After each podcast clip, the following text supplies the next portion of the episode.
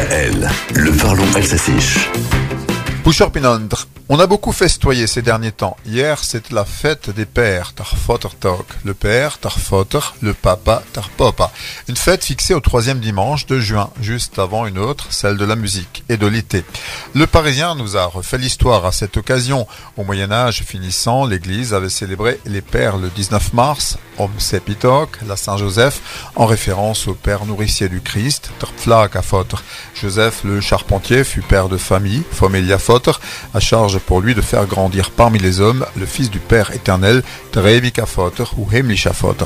Mais la fête des pères telle que nous la connaissons, rapporte le Parisien, a pour origine un commercial breton qui vendait des briquets à Reichviertzighandlarksee.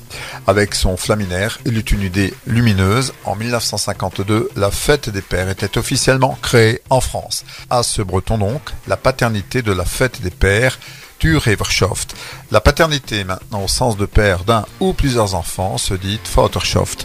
Dans le monde du travail, nous connaissions à l'époque le dirigeant paternaliste, patriarchalisch. Et à la maison, c'est la relation paternelle, Vaterlich.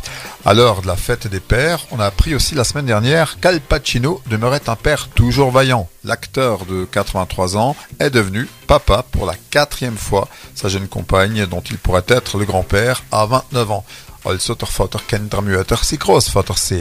En mai, un autre papy du cinéma, Robert De Niro, en était à son septième enfant, à 79 ans. Quand ces bébés entreront dans la vie sociale, leurs pères seront octogénaires. Ich weiß nicht, aber wenn man so Vater sieht, merkt man